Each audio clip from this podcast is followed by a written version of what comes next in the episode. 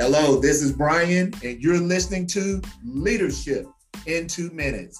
This week, I have the great honor of having my friend and fellow coach from Christina Coaches, Miss Christina Martin, with me today. And our subject for this week is real simple it is the great hiding place.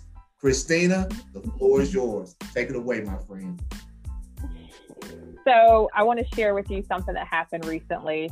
Just the other day, Brian and I were doing what we do best, having yet another profound and life changing conversation.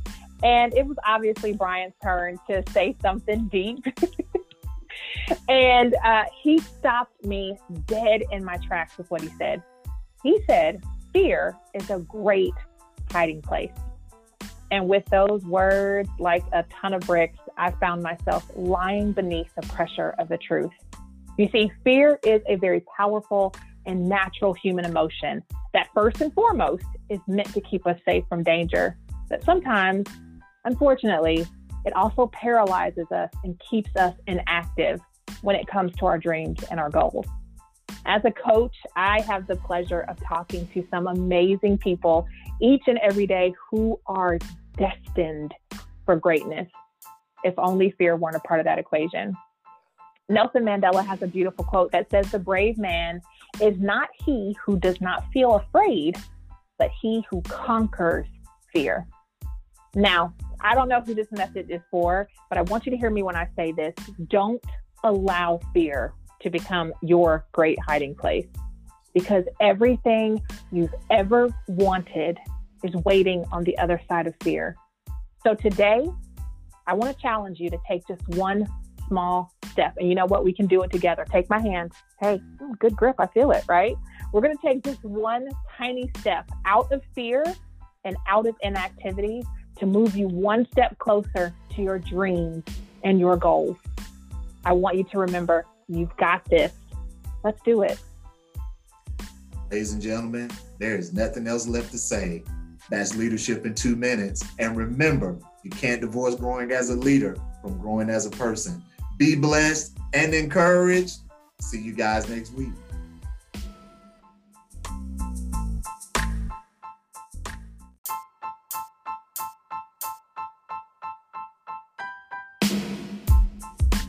Hi, this is Brian, and you're listening to Leadership in Two Minutes.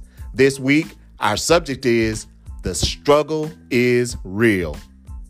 Let's be honest, one of the biggest and best things that we can do as leaders is to build a high performing team. A team that operates in a high level of excellence in everything that they do. A team that operates in a high level of productivity, a high level of cohesion, and so on. But those things take time. They take effort. They take intentionality. They take strategy. So along the way, we may go through some struggles. Well, let me first and foremost let you know that if you're in that place where you're struggling to bring your team together and build that high performing team, you are not alone. I too have gone through, along with so many others, have gone through those times and seasons where building the right team for the moment seemed to take a lot longer than what we thought.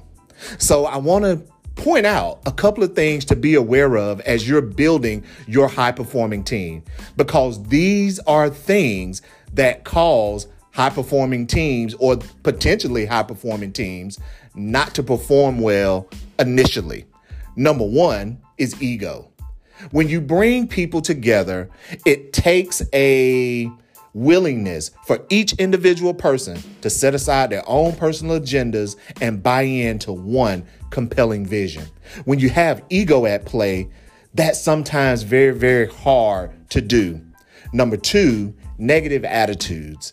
We've all experienced that quote unquote negative Nelly. That person that no matter what, they are just going to find something to complain about, right?